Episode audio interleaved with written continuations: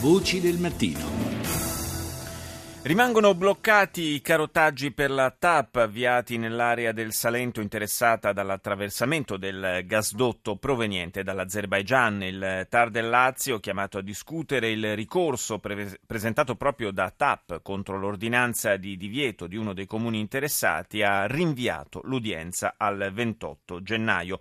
Lentezze burocratiche e impedimenti amministrativi frenano molti potenziali investitori nel nostro paese. Secondo un recente studio di di ICOM, l'Istituto per la Competitività, parliamo di 33-34 miliardi di euro nei settori energia, trasporti, banda larga, farmaceutico e rinnovabili.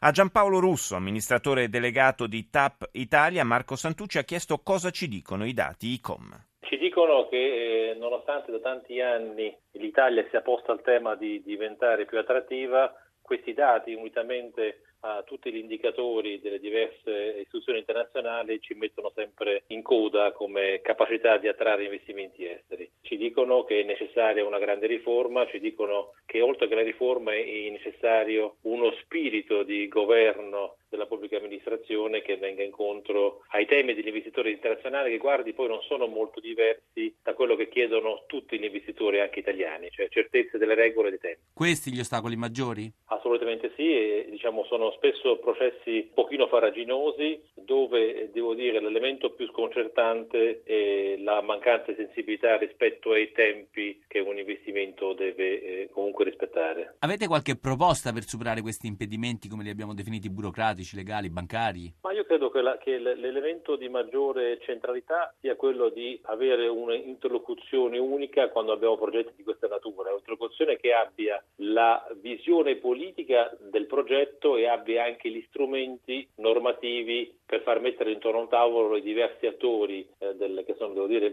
rispetto ad altri paesi, molti nel nostro caso, e per eh, portarli a un'agenda con dei tempi definiti per dare delle risposte all'investitore. Manca questo, è un percorso molto frammentato in cui diciamo, non c'è una leadership eh, tra i vari ministeri e gli enti locali, quindi ognuno in realtà è in grado di impattare sulle tempistiche del progetto con delle forti diseconomie. Quando eh, la TAP, che rappresenta comunque il più grande progetto energetico vivo diciamo, nel sud dell'Europa. Scusi se la interrompo, dottor Russo. Spieghiamo in breve che cos'è la TAP, la Trans-Adriatic Pipeline. La TAP è la parte terminale di un progetto che eh, stanno circa dieci anni che l'Europa promuove e coccola, che è il progetto del corridoio meridionale del gas, ovvero un nuovo corridoio per consentire a una zona estremamente ricca di gas, che è l'area del Caspio, è un'area che oggi non è collegata in nessun modo all'Europa e quindi è un'area che eh, diciamo, con questo corridoio corridoio si vuole facilitare un accesso diretto al mercato italiano e al mercato europeo. L'intero progetto, compresa anche l'estrazione, è un progetto ovviamente completamente sincronizzato nei tempi e anche nella regia da parte degli investitori, quindi avere questa sincronizzazione, alcune parti che diciamo, hanno tempi troppo diversi dagli altri mette in crisi il progetto ovviamente. E una di queste parti è l'Italia?